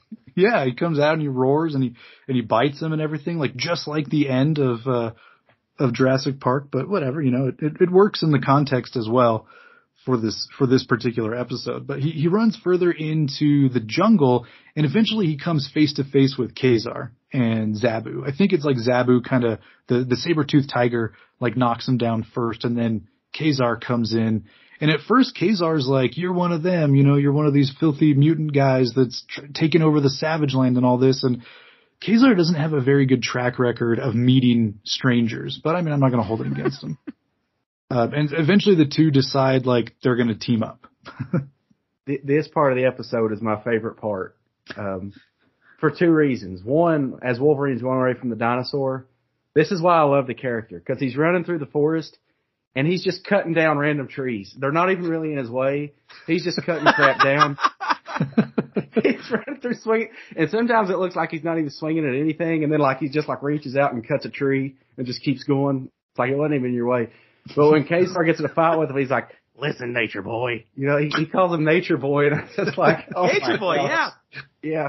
yeah. And he I love backhands Zabu too. He just like Yeah. a swipe of Zabu. I was like, whoa, man, Wolverine's strong. And and the whole time in my head, I'm like, dude, you know, you're not going to do anything to him. The the, the parents aren't going to let that happen. yeah. Yeah, no saber-toothed tigers were harmed in the making of this particular episode, luckily. Had it been a robotic saber tooth tiger, that sucker would have been gone. That's right. Yeah, and so uh Ka-Zar like manages to take out the two guys that are riding on the pterodactyl, and so him and Wolverine like jump on one together and kind of head out, and he's just telling as they're flying away, like he's telling his his saber tooth tiger, like if we don't come back, make sure you avenge us. Like the tiger's just like, okay, sure, yeah. And yeah, uh, yeah, I think uh, from there, Rob, you can take over. All right, man. Uh, there, there's some great Wolverine lines here too, where he's like, "Attack is one of my favorite words," and the name's Wolverine. and then right after that, the next line, he he gets on the pterodactyl and he goes, "Does this leather chicken have seatbelts?" like Wolverine, only you could nail that line like that. Um, so meanwhile, in the Citadel, I really like now. Okay, this is this is cool. So finally, I'm starting to understand why Sin- Sinister wants them. Um, he, he he explains his motivation here, and at first he points to the captive Charles Xavier, and he says, "You'd rather fawn over humankind in hopes of, of a sibling coexistence." And then he points over to Magneto, and he continues by saying, "Or fight amongst yourselves to prepare for a war that you cannot win unless you're willing to force your mutations to the next stage." And then Cyclops, he he intervenes. He goes, "What? As your slaves?" And Sinister's like, "No, as my creations, my gift to the world." the mutant powers of all combined in each as my children, which I thought was pretty cool. I was like, that's that's interesting. Each one of them having a combination of all the powers. So he decides he's going to start um, with this extracting process um, with Magneto's DNA. And once again, Magneto, he's strapped up too here, and he, he has another line. He goes, "Do it, Sinister. Just shut up and be quick about it." Dang man, Magneto, he, he, ain't scared. so, so Sinister, he zaps Magneto, and Charles is begging him to stop, which which was cool. I like how loyal Charles is as a friend, and I think Sinister even says like, "Hey, would would he tell me to stop if it were you instead of him?" You know, which I thought was an interesting question. But Charles's character, he's going to stand up for his friend. So um, Magneto's mutant power is then being transformed or transferred to Vertigo, and uh, uh, meanwhile, uh, Wolvie and uh, Ka-Zar they're making their way into the Citadel. Um, okay, uh, I'll describe this last scene and then I'll turn it back over to you, Kirkland. But it, the great scene with Gambit and Rogue here, you can definitely tell this is a season finale because it's the moment you've been waiting for, the romance you've been waiting for. Uh, Rogue says she's frightened and Gambit tells her to be brave, which I like this part. Uh, he also admits that he loves her. You know, and, it, and like I said, it definitely feels like a, it, we've been waiting for that, you know, uh, even though we all knew it. But you know, there's just something romantic about telling someone you love them in third person. you know? It's like Gambit loves you. He plants one on her. so, uh, and with that, Kirkland, I'll, I'll turn it back to you, man. I forgot about that. So what I remember around this time was the Goro dude goes and shuts the door, or like he, he opens the gate. And as Wolverine and Ka-Zar are like invading, it kind of gets blurry because a lot happens. But I remember there's a little short dude with a big head, and uh, just the animation running over to shut the door. I'm like, yeah, man, that's that's boss. But so one thing I want to bring up about this take it Mr. Sinister thing because he intrigued me as a kid. Um, and I don't think it's established in the comics, although uh, one of my other favorite characters in X Men is Cable, and uh, I'm in the animated series. I don't think this this plot point was established in the animated series, but I know that Cable and Sinister they're like when the when the whole virus storyline comes around, um, they're kind of like intertwined. But if I'm not mistaken, was there not a comic run where Sinister was trying to take Scott Summers and Jean Grey, and they're like something that he does results in Cable being born in the future? So in in the mainstream comics, it was uh, it was Apocalypse who stole Nathan as a baby, right? And he injects him with um, the the techno organic virus, which of which there's no cure in in the modern day. And so this woman named Mother Askani like teleports in through time travel and tells Cyclops like, if you give him to me, I'll take him to the year like 3500 where we have a cure and we'll cure him, but then like we're not going to be able to bring him back. But it's cool because like we'll raise him to be like this new mutant messiah who can stand up against Apocalypse who's in control. Okay. Um, but there is a storyline with Sinister in during the Age of Apocalypse. Uh, so the alternate reality where you know Xavier was killed before he ever founded the X Men, and so Magneto kind of carried on Xavier's dream, and but because of that, uh, Apocalypse was able to rise to power and like take control of the world. And his four horsemen, one of them is Mister Sinister in this timeline, and um, in in this timeline, uh, Sinister has taken both Scott and Alex from you know their orphanage or whatever it was, and so he kind of raises them as his own children.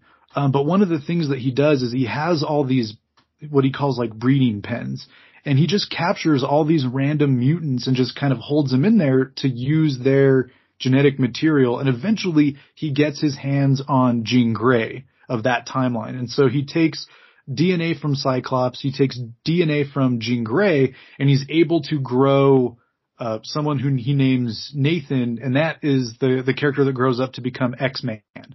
So he's like that universe's version of Cable. All right. And see, I got into that in high school, but like when you're in high school, funds are kind of low. And, Mhm. you know, I didn't have, and the internet was, I mean, like, you know, you had wiki and stuff like that, but like finding information on this, like I, I really wanted to know about it, but I just didn't have the means to do it. And I'm, I, I just thought I ran across something where, um, like part of that was Sinister's plot to, to like get out from Apocalypse's, out from like out from under his thumb, so Mhm. to speak. I'm not sure. I mean, I, I don't know, but like that's kind of it. it it's kind of like it's just interesting how like these like Sinister and Cyclops and Apocalypse they're they they always seem to be like well especially Sinister and Apocalypse, but like Cyclops seems to be tied in there quite a bit as well. That theme throughout just any of the storylines seems like it's always there. And another thing, uh, well, I guess I should probably continue on with this episode. Um, so like Wolverine and Ka-Zar break in, and something happens. Is it Morph runs over? He ends up breaking the machine that's like, uh, like uh, inhibiting their powers or something like that. He hits it with a chair. Somebody does, and um, so everybody kind of breaks free, and there's this big fight. And here's the thing that I initially hated.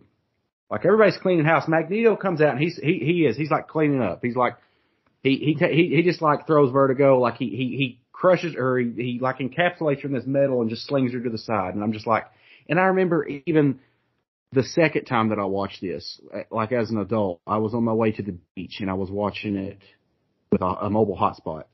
And I'm just like, and I remember like we were going down, it, it was in Georgia and we were driving and we were watching and I'm just like, oh yeah, man, he's kicking hind end now. And then right when you know things start to heat up, bam, he gets shot in the head by Sinister. One shot and he's down. He's down for the count. And I'm just like, are you kidding me? Because is it not in Age of Apocalypse that like he tears Apocalypse in half? Yes. Yeah. No. You, Okay. You're So absolutely so right. he he schools he owns Sinister's boss, but Sinister can beat him in one shot. And initially I thought, how stupid. It was a But sucker then I got to I got to thinking, well, yeah, it is a sucker punch, but I got to thinking that's what makes this show great because it really is more like a rock paper scissors thing. One, he hit him in the head, okay, but so one, he hits him in the head, but two, it's like even though Magneto can be the apocalypse, he's more of an offensive type guy. Magneto didn't have like a, a, barrier encasing him to block uh, because you know he's not a he's not like Wolverine. His power isn't like healing. He he's like a I don't get hit in the first place and I control the things around me type of you. And and the more I think about it, I thought that's pretty smart by this cartoon. And to even take it further, Cyclops is always the one that schools Sinister. And it's like you're telling me Cyclops can beat Magneto? Not not in this cartoon, you know. Hmm. so it really is. It's like it's not like I'm more powerful than this guy, so I can auto- automatically beat the guy that he's more powerful than. Like it's it really is like a like a, a styles matchup, you know. That's a good point. And I, I I really admire that about the show. But yeah, so he he gets blasted by Sinister and Sinister's coming through and he's you know he's he's he's kind of like regaining control of everything. But then, like I said, Cyclops gets a hold of him and he starts blasting him. And Sinister keeps getting up and he starts to run his mouth and Cyclops just shoots him again. You know, he's like he's like getting up and he's like, "All right, I deserve that." No, this isn't really what he says, but you know, "All right, I deserve that one." So, but now and then kablam, he gets shot again. He gets okay. I'm really going to try that kablam, you know, and he gets shot out the wall. And, and I guess like he hits something on his wrist to to turn on the mind control for Morph again, and Morph takes out this little gun, you know, and like they they have like the whole, you know, the like the the energy blast matchup that you know Cyclops's optic rays and Sinister's will blast from his hands, and like they're they're doing the whole Big Trouble Little China, you know, that Dragon Ball Z, you know, battle. Who's got the more powerful energy? And like Morph is supposed to go up behind Cyclops, you know, like you know, shoot him in the back, but I guess Xavier, you know, the uh, psychic abilities, Morph, you must control your mind and all that. And, and uh, so good prevails. And uh, I probably went on a little too long there, sorry. no, good. I like your Liverpool Xavier. That was good. Wolf, you've got to use your mind. I only wear this wheelchair for looks anymore. So, so going back to your point, Kirkland, uh, since you kind of helped me get over my beast thing, uh, we can look at Magneto, right? And, and he, he hasn't had his mutant powers for all this time, for the whole season. He's an old man. He had a bunch of his power drained off by the, the machine that Sinister used to like take hit some of his power, like siphon some of it off, right? And, and put it into Vertigo. And so maybe he was weakened by that point. And so there, so there you go. Sure, yeah. Yeah. Yeah. But I- yeah, I, I buy that, yeah. but it's like the the whole thing where like Anakin can beat Count Dooku, you know, pretty easily, but Dooku beats Obi-Wan like really easily, but then Obi-Wan beats Anakin, you know, so it's like this whole triangle thing. hmm yeah, I buy that. So I like this whole battle part too. Uh, th- there's one, the one line in particular that I really like from Gambit. So it's like right after they all get their powers back and Rogue picks up, uh, S- Sunder or Slab. I always get the two mixed up. I want to say Slab. Uh, so she picks him up and she like kind of tosses him and says something about like, this is how you really treat a lady. And, and she like throws him across the room into, uh, gorgeous George, the, like the big goop guy. And then at that point, Gambit runs up and he, he finally gets the charges card, you know, and actually look cool in front of his lady. So he charges it up and he, and he throws it into gorgeous George and it explodes and, you know, goo goes flying everywhere. But as he's running up, he yells like, the name's Gambit. Remember it. Which is Cable's line. Like that's what Cable says in like every one of his appearances so far. He always tells everybody that. So I just thought it was cool that like Gambit's using that line this time. Like totally ripped that off from Cable and The dude's not even here to be like, hey, that's my line. Kind of surprising that he wasn't like Gambit's name is Gambit.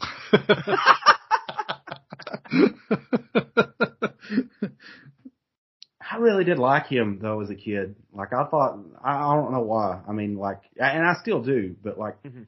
something about just throwing them playing cards, the way he could just like throw them and not even that they exploded, just that he could just throw them so straight. It's like, man, I, and that, that, Yeah. that one episode where he takes the cue ball or the pool ball and the billiards ball, whatever, and he puts the energy in it and throws it. Like that power just seems so cool. Yeah, I remember earlier in the season where like Morph tricks Gambit into laying one onto Rogue, and so Rogue absorbs his powers, and she's like in the kitchen telling Storm like that, you know, swamp rat kissed me, and now look, and she like just picks up like a coffee mug, and that you know charges and explodes and stuff. It's like, yeah, that would be a great power un- until you have to use the restroom or something. well, on top of that, they give him a they give him a staff. I mean, it's not like Donatello's bow staff of doom, but No, but like it's like, I mean, does he really even need it? You know, like he can just blow stuff up. But it's like now you're just oh, completely overpowering him. You're giving him a weapon and explosives, and I don't know. I, I just thought that that ability, like as a kid, was like the coolest because you could just you could make anything your weapon. You know. Mhm. I never thought about having to drink coffee or use a urinal or anything like that. Me, blowing stuff up was that was it. Another another thing I liked about this episode is like after Ka-Zar frees his wife Shanna and like all the rest of the Savage Land dwellers, they all come running in and Sinister's like close the door and they close the door and and that's it. Like and then they, these people factor Right. into the story like never again. it's like It's- gosh, what a waste. That is Yeah, where the little dude thought, with yeah. the big head comes in and shuts the door. Right? yeah, little brainiac. Yeah. Yeah, he just closes the door and it's like, ah, all right, cool. Well, the door's closed. We don't have to write about those guys anymore. Let's just have our mutant battle royale. I know. I was like, what? What a big. I was like, oh, here they come, here they come, because you know they're coming. Uh, and then there's like, seriously, shut the door. Brainiac I wonder shuts the door. like Scene over. The the four kids, like or not four kids, but the Fox kids, like the the ad for that week was like, the humans rise up against Sinister. You know what will happen? That's the trailer for it. Shut the door. That's what happened. Shut the door.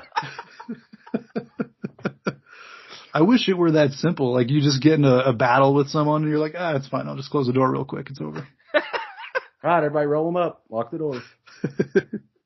Yeah. All right. So Rob, how about, uh, how about you close us out for the episode, man? Okay, all right, sounds good. Uh, so, uh, yeah, I do like, you know, we get, we finally get a little bit of, um, cause gosh, you, last time you and I talked, uh, Ryan was the first two episodes of the season and, and now things are coming to a close here and Morph plays a big part in this. Um, you know, when they're having their, their laser blasts and everything, uh, finally Charles Xavier says, great lines here, no matter what Sinister has done to you, you are still part of the family. You are and will always be one of the X-Men. And he, I think he had said that same line earlier in the season. And it's kind of cool that they call back to it now. And I think it was another line in this episode that was a callback. Um, so that finally snaps Morph out of it. Morph turns his gun to Sinister and, uh, and I think because Sinister's distracted, I think Cyclops Ray, um, kind of pierces his own and that's what blows up Sinister. And Brainiac, once again, he's picking up the pieces like, he's like, my master, no! so he picks up all the pieces of, uh, Sinister. Um, and then Jean Grey, I think she picks them up and she just like, I don't know, she blows them up even in the, in the, into more pieces and scares them all over the place. And she goes, that'll take them a while to regenerate. So, uh, meanwhile, Sauron, he pulls a self-destruct switch of the Citadel. Uh, Magneto, he, he is able to protect them, the X-Men, so they can make their escape. And I thought this was cool. Uh, a little bit later on, the X-Men, they help the natives restore their civilization in the Savage Land. And, um, you know, Magneto, uh, Charles invites Magneto to kind of join them because they've gotten to know each other pretty well in this whole survival, uh, this whole season. Uh, and Magneto goes, yeah, thanks, but no thanks, Charles. Um, you know, only time will tell which of our methods is going to be the best in dealing with the human race. And, um, Sauron, he's tickled to death that all the out, Outlanders are gone, and Sinister pulls a T1000 and grins in the sand with all of his scattered pieces. Uh, and I kind of liked it. I mean, it's cheesy, but I liked it. Uh, that that he's still alive and, and nothing keep good old Sinister down. And yeah, that's how this this uh, episode ends. I, I I love this episode. I thought it was great. Yeah, no. It, uh, as far as like season finales go, this this one is pretty good. And, and yeah, it was a two parter. Uh, so they get you know 40 minutes of of story time instead of just 20. But even these last 20 minutes, this particular episode, it's just so good. You know, it, it brings all the storylines together. It, it calls back to that two part premiere. The the one thing that that caught my caught my eye when I was reading the book by Eric Lewald, the showrunner, uh, was that they were told by the studio to not do like an overarching storyline for season two. And yet they still like tricked us. They just, they took the Sinister storyline and bookended it, but we still had like at least one or two episodes where Sinister showed up in between. Um, and then we had all the Savage Land stuff, you know, one minute of, of every episode seeing Xavier and Magneto and their journey from when they arrive in the Savage Land all the way until they get to the the Citadel, you know, Magneto's former Citadel. But even like that storyline aside, they still gave us like the season long storyline of the Friends of Humanity. So like they were told don't do an overarching storyline that takes the whole season and they were like, sure, we won't. And then they like shoehorn two different season long storylines into season two. I just love that they did that. But yeah, like this was just such a great ending for all of the stuff that they had set up for this season. Yeah, th- that Rob, I've probably talked to you about this. I think I don't know, um, but that, in my opinion, this show out of like all of the cartoons, the the big three, Batman, this one, Spider Man, this show did that better than anything than, than any than any of the other three because. It, like you said, it, it would just alternate storylines, and there was, it was like there was an illusion. I don't know if I'd say it was an illusion of an overarching storyline because it actually is there, but you just don't realize it as you're going along. And it, it, it keeps, and Rob, I know I've talked to you about this because when we are talking about the 03 Turtle series, mm-hmm. about how Saki's not in this episode, this is the show that did that to begin with. But it's like, people keep coming back, uh, co- constantly, you know, and it's like, there'll be like a 13 episode gap where Apocalypse shows up and then 13, you think he's gone but it's like, no, I, you know, they never did me in. I'd have said I'd be back, you know. he come, this show, like, I, I can't recall any, any of the other animated series doing, doing that. I mean, there, there were like Spider-Man would bring people back, but it wasn't like, it, this show seemed like, I don't know how the production of it was, but it seemed like it had the guts to leave like, you know, um, you know, loose ends to, for Mm-hmm. them to come back to and I don't know if that was intentional or not, but like I, I think that that's one of the things that makes this show so great. I mean, there's there's a lot of things the the visuals and and the voice acting and all that, but the, the storytelling. th- This is probably the best at long term storytelling. In my opinion, this is probably the best animated series for that. Like from start to finish, if you just look at things as a whole, this one probably has the best uh, method of storytelling, I guess. Yeah, and one thing I really think that made um that was helped them to get away um excuse me, I can't say it now. Help them to get away with uh having the overarching narrative is the previously on X-Men parts at the very beginning. I mean, for for any kid who might have missed the last two or three episodes, you just watch the first what minute and a half and it get, it does get you caught up. I mean, it is just enough information to kind of, okay, I'm not lost now. Um, because I never felt, uh, lost jumping into a, a, one of the cartoon episodes. You know, maybe, maybe one or two of the Dark Phoenix ones, but, uh, overall, I mean, I think they do such a great job of telling a long-term story, which at the time, you know, with Ninja Turtles, especially the later seasons, um, you it, it it felt very much the mutant of the week, the monster of the week, Yeah, and um, yeah. Right, right. So this was such a nice contrast, and you know we were a little older too, and we could probably, um, I don't know, our we concentrate on a more long term uh, story, and it just it just hit. I, I remember vaguely understanding the stories back then, uh, and and I I remember being really into it. Um, so yeah, I, I think they were really cool. This was a really unique series for long term story arcs. Ryan, you probably know a lot more about this than I do, but like some of those Me too. those uh so some of those uh previously on X-Men, some of those little like segments did they not show like I'm I'm talking several episodes back, like eight, ten episodes back. Like they'd recap stuff that you thought was long gone Yeah. just to catch you up to make sense of the whole story. Oh yeah, they, they would, you know, whatever important stuff was going to be in that particular episode, they would highlight that. And and, and yes, uh, for example, the the previously on X Men from the Repo Man episode, which was like season two, episode five, so a little bit earlier this season. That was the one where Wolverine like ends up fighting with Alpha Flight, and they kind of kidnap him back to Canada and do all this stuff but that was only the like second episode of the season that really focused on Wolverine and a lot of the stuff that was like the previously on X-Men was stuff from season 1 like his battle Yeah. with Sabretooth and uh, his like friendship with Morph and and some of those some of those things like it, it would go back all the way to like a, a previous season even And that's the thing, man. It's like kudos to them for having the confidence in kids to be able to keep up with that. Yeah. You know, because I think a lot of cartoons are like, either they're dumb kids. Give them the one and done flavor of the week and show them a bunch of colors, make a bunch of noise. We'll sell some toys. We'll get out of here, riding the sunset. but this cartoon, it's like, nah, you got to keep up with this. You know, and and we believe you can. So that it is cool. The show, I mean, as a kid, it kind of makes you feel a little bit more intelligent. You know, a little bit more mature. Yeah, I, I think the the thing that you guys are saying is is exactly right on. Uh, when I was a kid, I wasn't really a huge Batman fan. You know, I had seen Batman and, and Batman Returns and random episodes of the '66 live action series, uh, but I didn't collect DC comics or cards or anything like that. And I knew that the Batman cartoon was out, but I think on Saturday mornings, at least where I was, it was on like much earlier than X Men, or it was on maybe even a little later than X Men, and so I I didn't watch it.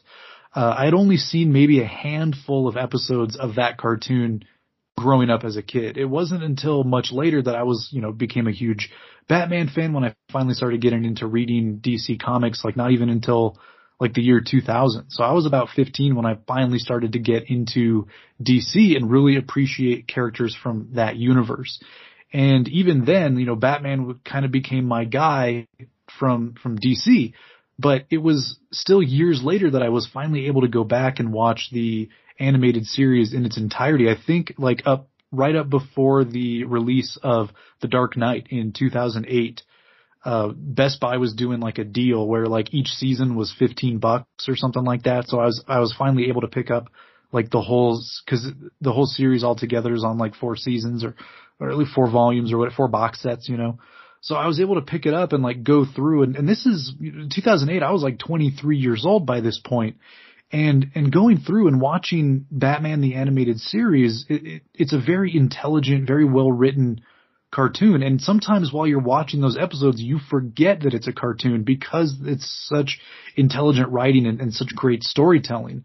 But mm-hmm. even as an adult, you kind of realize that they don't really tell these long form stories. Yeah. You know, the the most you're going to get is like a two episode arc, and and and that's it going back through now and watching this X-Men cartoon like week to week, but through adult eyes, you really do see that the storytelling is, is structurally sound from the beginning to the end of every season. But not only that, like each season is built on the previous season and they're constantly calling back to paradigm shifts that were from eight, nine, you know, 12 episodes past. It, it's, it's really impressive. Like I, I watched the show as a kid. I didn't see every episode. I, mostly recorded them off the TV. I had a couple of the VHSs, uh, you know, the official ones and all that. But like, it, it was one of those things where it was like, I kind of had the same maybe 20, 25 episodes that I would watch over and over. And that was it.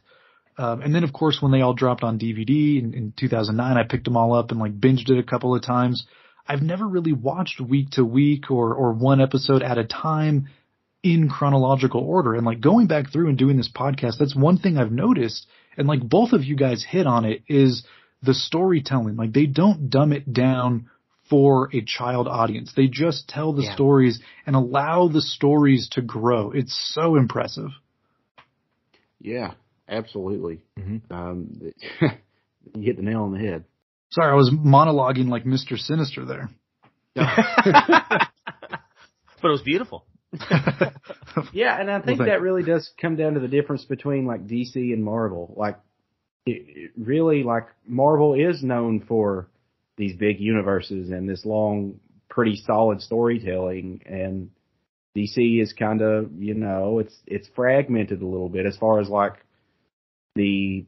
It, it's better now. The animated universe is a lot better now. I mean, but I mean, yeah, Batman. It's you got two two episode arcs sometimes they have callbacks and things like that, but it, it really is like pieces of a mosaic kind of uh, being built up. Whereas as uh, th- this series uh, and and Spider Man as well, um, although this series pacing is a lot better than Spider Man's. Um, they, they're more like looking at at something that's natural, like a like a tree, where it's one continuous growth. You know.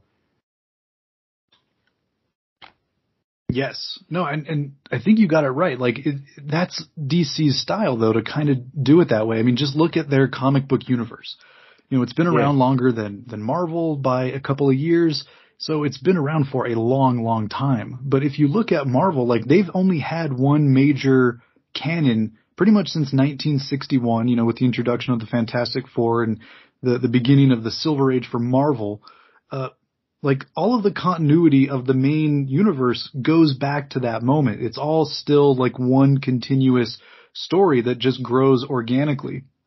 Whereas Yeah. DC seems to reset its own internal canon like every 15, every 20 years. They seem to reinvent themselves and, and start over and, and it's not quite as organic. And yeah, sometimes it can, it can leave you out and, and you feel left out. Whereas with Marvel, like, yes, it's, it's really hard to jump into Marvel canon because it's so long and it's so established, but it does have that, that continuity. Like if you start reading comics now and you go back and read comics from 20 or 30 years ago, like those stories are still being referenced nowadays and things that happened back then are still affecting the characters the way they are in the comic books now. And that's something that you don't quite get when you, when you're reading a DC book. See, that's what this episode's actually about. Like, th- this is all a metaphor for Marvel and DC Comics because Sinister's like DC Comics, and the X Men are like Marvel. They're like, oh, we got Jim Lee come on board. You know, he's got this awesome new art style, and we're getting our powers back here. And then the, the DC fans are all the all the people. They're running up and they're like, ah, we don't like what you've done. And then Sinister's just like, close the door, send out another crisis on however many Earths, and they're done with it. It's commentary. Oh man. Another crisis. oh, that yeah, that sums it up right there. That's that's DC. Another crisis. And yet I still keep going back. All right. Man, I, I would love to keep going in this episode. Like we got three of us on here. We're only about an hour and a half, but you know, I like I think we've I think we've done it. Like we've broke down this episode. We had a great discussion about 90s ads. Um so un, unless you guys have anything else, I I think we can call it. I, you know what? I just have to say I have loved this season. Um, and, uh, yeah, man, I'm- I'm sad to see Sinister go. I, I'm, I'm looking forward to seeing what happens in season three because I completely forgot. You know what, man? You and me both. And like, I don't know how many times I've seen these episodes, but I can't remember the next time we see Sinister, like next time he comes back. Isn't season three where, and I could be wrong, but isn't don't they start introducing Apocalypse at that point and and Sinister's like working for him in like the lab underneath like Stonehenge or whatever. So we had some apocalypse in season one, um, where we did have the Stonehenge stuff. We had Archangel Oh. working for Apocalypse. Wow, Yeah. that was that early on. Oh yeah, they bring him out real fast. Oh, They're like, hey, you know that, like the big giant guy? Let's bring him in for like two episodes. We'll kind of introduce him and then we'll just throw him away for however long. Um, and then yeah, he actually came back into play in in this season, um, like in the future, Cable's fighting him in the future, and then he has to come back and stop some virus, but then he's like fighting against Bishop because they're uh, Yeah, their yeah, goals. Yeah, That, that's probably one of my that's one of my favorite. Uh, yeah, they had that big fight out in the street, and Bishop blows up like the car, or, or no, maybe it's Cable. Yeah, I'm, I'm I'm sorry, I thought that was later on. yeah, they get to Apocalypse real quick. Is season one though? Is the finale not where they fight the Sentinels? It is, yes, you're like absolutely right. cuts their head up because yeah. Sorry, I thought that the first season was all about like developing that whole. But that- Yeah. once again, the storytelling. So Yep. Yeah, Yeah, they, uh, they they they kind of do a detour there, and they're like, hey, you know what? Let's let's get away from the Sentinels for a couple episodes, and uh, we'll fill it in with some apocalypse stuff. So, uh, yeah, they get to him real fast, and then uh, yeah, this season's been been really great with Sinister and like the Friends of Humanity stuff. We got all these really great character episodes. We got Repo Man for Wolverine. We got the Beauty and the Beast episode, Rogue's Tale. Uh, we had the the really great Storm episode, whatever it takes. So it's like they really went out and they were like, all right, we- we're not going to do these this overarching story. We'll kind of bookend the whole season, uh, but we'll focus on like all of the characters. You know, we'll give every every X Man who didn't really get a spotlight in season one, we'll give them an episode. But and it led for to, like for some cool appearances. We got Omega Red this season. We got the Shadow King. Uh, we got um, Alpha Flight was pretty cool. Seeing Belladonna and the External, like that was unexpected. Um, and then of course the the whole Miss Marvel cameo from the Rogue's Tale episode, which which gave us you know the origin of Rogue's powers and everything. A lot of really great stuff in this season, Rob. Yeah, yeah, and it definitely reminds me of the 2003 Turtles cartoon because we're kind of noticing that already just in the first season how, um, you know, we've already gotten a break from Oroku Saki and now we're getting a little bit of Baxter stuff, but then he's gone away for a little while. Then we're getting more of our character driven stuff for a little bit, but you can sense that Saki's gonna be back. Baxter's gonna be back, you know. They're, they're planting seeds early on, but they're also making sure that they take breaks to really focus on the characters. And then it seems like, you know, by the end of the season, we, we get back to, um, the, the climax or the, the, the main conflict here, but you're more attached to the characters now because you kind of got those episodes to make you care about them. So it's the same thing that's going on here in X-Men. So I think that's a really cool parallel that's about 10 years apart. Yeah, they, they see that's what I'm like. This series, that's how it changed everything. And I mean, is it not crazy that like the X Men movie that was like really the first one to have like a big, a big cast the way that it had, and now Mm. all superhero movies are made that way. Yeah, good point. I mean, it's it's like the, this franchise just it, it it's like the trendsetter, you know. Yeah, they're they're pioneers when it comes to like adapting the medium into a different medium. Like so taking comics and putting them into cartoons. Like X-Men is the archetype for that. This is how it's done. And then yeah, with the movies, like this is how you do an ensemble superhero story. Base it off the X-Men. even social commentary Oh, in comics, it's like they're they're the first ones to like come out and like provide commentary on social issues. It seems like, Yeah. Um, and I mean, I won't get into any of those, but it's like they do they do something, and and then you it's like open the floodgates. Everybody everybody puts their opinion in, but it's like they make Well, things guys- okay to talk about. You know, Absolutely. Well, I mean, guys, I mean, Polygram's commercial said it right at the outset. The most successful comic book series is now available on home video. Marvel Comics X-Men. So there you go. It's right there. and they All do it with need to know. style. Right. All right. So, uh, we've talked about Turtles a little bit. I have to say, man, like I, I really love the 2003 series. I'm so glad that you guys are covering that like episode by episode on, uh, the Turtle Visions portion because it's such an underrated and like overlooked series. Like, yeah, it doesn't have like the, the fun humor and heart that the original cartoon did. And like, it's not cool and modern anymore. Like the 2012 series was, like when it first came out since it's more recent but I I loved how they really went through, especially for season one, maybe halfway through season two, they really went through and like they really tried to adapt as many stories from like volume one as they could and from Tales. Like I just love that they they wanted to do that. Like they wanted to give authentic turtles and like give them a shot in cartoon form. Oh yeah, man. I I'm I'm with you about that too. I, I do think it's kind of underrated and, and, and kind of underappreciated because um just that whole era, uh the Yeah. volume four era of the comic books and then Peter Laird came back and and not knocking the the first um volume of the comics, they were great. But I, I, I feel like the real characterization and the real character development started to come into play in volume four uh, with the comics, and then right around the the time the uh, volume four was going on, the 2003 um, cartoon launches, and there were a lot of parallels between the current run at that time of the comics and the cartoon episodes. While, like you said, them, um, you know, creating new stories and character development um, kinds of episodes as well. Uh, it, it, was just it felt so cohesive um, in the early 2000s with the cartoon and the current comics at the time, and I don't know if we've got anything like that quite since. Um, the 2012 series is wonderful, and it's it's a great mixture.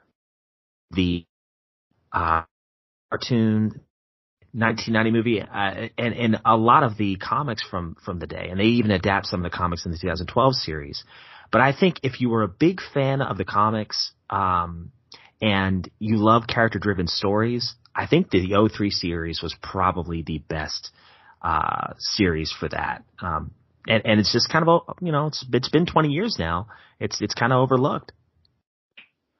Yeah, no, agreed. Um, but I mean, like they they adapt what the Return to New York story. They adapt City of Yeah. War eventually. But not only that, like you're talking about the character driven stories, and they adapted like each of the four micro series from Volume One. You know, the Raph and the Leo, the Mikey, and of course, of course, the Donatello one. That episode, like that they did, was it was so good, and they they con- they kind of just followed that blueprint all the way through, at least until Mhm. like the what is it, the fast forward seasons. Yeah, and like you said too, even the Tales books, just some of the one-offs of the Tales books. Like I remember, uh, I think it's in season two or season three. It's the first Tales issue, um, with cousin Sid. You know, just randomly, they they chose that book to to talk about it, and it's in there, and it follows the comic really well. But they added their own things too, so it's it's a really cool blend. And, and I'm sure X Men's probably the the same thing, the animated series for for what the comics were doing at the time. yeah, they put a lot of 90s stuff in to X-Men the animated series, which is really cool. You had Bishop and, and Omega Red making appearances and everything. The whole storyline with Gambit and uh the like the thieves uh, the thieves guild and everything. That was all like contemporary comics for the time that this cartoon was coming out. But they had the whole 16 or so odd years of Claremont stuff and so they just Mhm. went back to the well whenever they needed inspiration or whenever they needed to to figure out how to develop a character in a certain way, they had that blueprint from from you know 16 years of of the same guy writing those characters. Yeah. Yeah. Speaking of that, the Dark Phoenix saga is that in season three? Yes, it is. Ooh, I, I remember some of that as a kid. You get uh, you get Phoenix and Dark Phoenix in season 3. Ooh. yeah, there's there's a lot of good stuff coming up. Like season 3 is like 20 something 27 episodes long or something like that. Wow. Yeah, all right, gentlemen. Well, uh, I think I've kept you guys long enough on a Friday night. I know it's uh, a lot later where you are uh, compared to where I am. So, uh, why don't, before we jump out of here, uh, why don't you guys kind of plug your stuff? Let my listeners know where they can find you and the various things that you guys have that you're working on. Awesome. Well, thank you so much, Ryan, man. It's, it's wonderful, wonderful time. And, uh, uh, you can find us at, uh, Turtles Forever. We, it's, it's kind of funny, you know, just a few episodes ago, it was still Turtle Tales Radio the last time I talked to you, but we have morphed into Turtles Forever. Uh, and you just, it's on pot, it's on, um, Podomatic, it's on iTunes, it's uh, Spotify. I just Google search Turtles Forever. And, uh, you know, when you don't see the, the actual made for TV movie, then the podcast is us.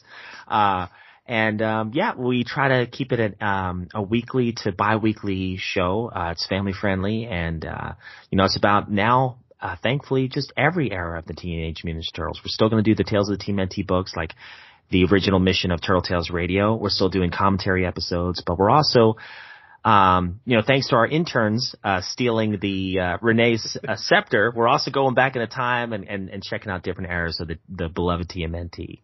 So just uh, search us up. We would love to have you guys uh, hop along this uh, this journey with us.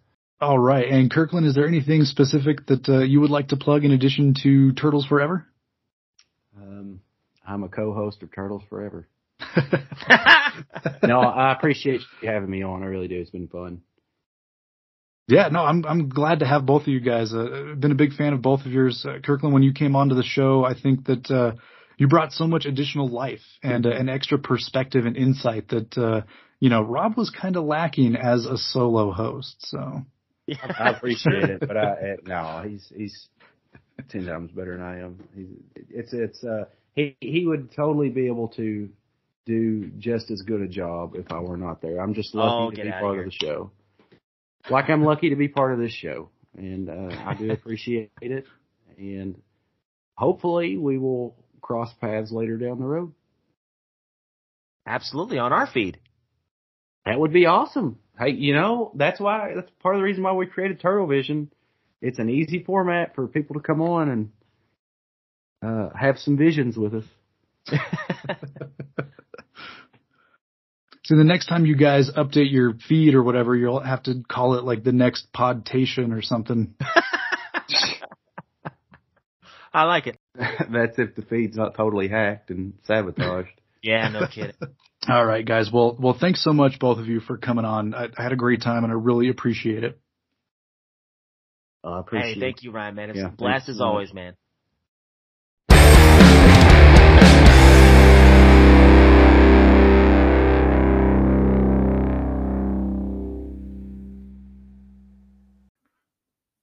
So that will do it for today's episode, Bub. I hope that you had as good a time as I did with my conversation with both Rob and Kirkland. I have been a huge fan of Rob's for a long time, as uh, those of you who have listened to this show will know uh, from having him on as my guest for episodes one and two of season two. And of course, uh, for the last year and uh, some change, Rob's co host on Turtles Forever. Well, Turtle Tales Radio and, and Turtle Visions has been Kirkland, and it, it brought so much extra life to the show. At that point, Rob had been handling the solo hosting duties, and he was doing a bang up job.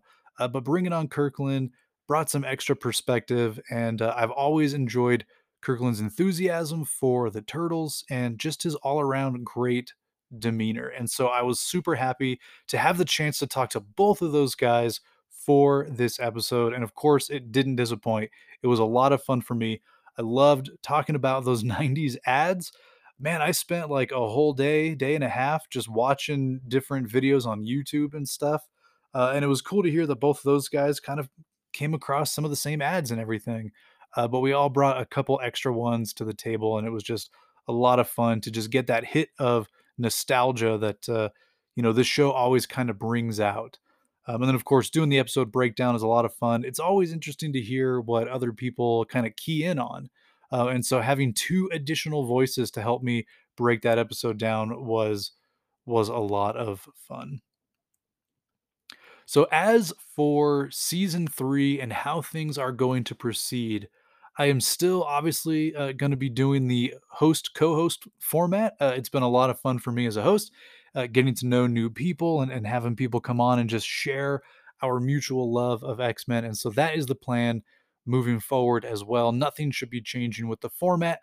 Uh, I don't necessarily have all the guests lined up for season three. I have a lot of people that have expressed interest in coming on, but nothing ironed out yet. So look for maybe a one to two week break until we start releasing our episodes that are going to cover season three of X Men the animated series. Uh, hopefully, I can get some people firmed up here in the next few days and uh, you know get things scheduled and moving forward because I'm anxious to jump into season three. Uh, one other note for season three if you're watching these on Disney Plus or, or on DVDs that you own or whatever, you will probably have noticed that some of the episode ordering doesn't quite make sense, where episodes seem out of place. The episodes that happen much later on in the series, or at least aired much later on in the series, they actually uh, were supposed to air earlier in season three. So I will be using the original planned release order for these episodes that you can find in Eric Lewald's book previously on X-Men the making of an animated series. He goes through and lists each episode in the correct order. And so that is the order that I will be following for seasons 3 and 4. Also note that season 3 itself is like 19 episodes and season 4 is 24 episodes, something like that. So we've got a long ways to go, and I might start looking at maybe saving some time and finding guests guest hosts that would be willing to come on and cover two episodes at a time for you know various two part storylines. We've got quite a few multi-part storylines coming up in seasons three and four. So for a way to kind of get things sped up, I might see if I can't find hosts that are willing to do like a two and a half or a three hour long episode um, and cover two episodes of X Men the Animated Series at a time. So uh, it's just something I'm mulling over. Uh, if you feel strongly about it one way or another, uh, you can reach out to me on Instagram at Talkin' Snikt, or you can send an email to me talksnikt at gmail.com. And one other way to get in touch with me is following the link in the show notes to join the Talkin' Snikt Discord. Uh, there's about a handful of us over there now, just sharing, you know, pictures, uh, Legos, commenting on episodes and stuff like that, whether it's uh, episodes of Talkin' Snikt or episodes of Snicktoons, just having little convos here and there, nothing too major, nothing too uh, absorbing or anything like that. So it definitely wouldn't really take up a whole lot of your time uh, to jump onto that Discord, just say hello and share with us all of your X Men fandom. So, Bub, make sure you stay tuned to the very end of this episode. Check out the track Back from the Dead. It was composed and performed by the very talented musician called Retcon X. He hasn't done stuff in a couple of years, but on his YouTube channel and on his Spotify playlist, you can listen to all of his original music that was created because it was inspired by the X Men. So, definitely, if you like the song at the end of the episode, then go check his stuff out. Until next time, bub.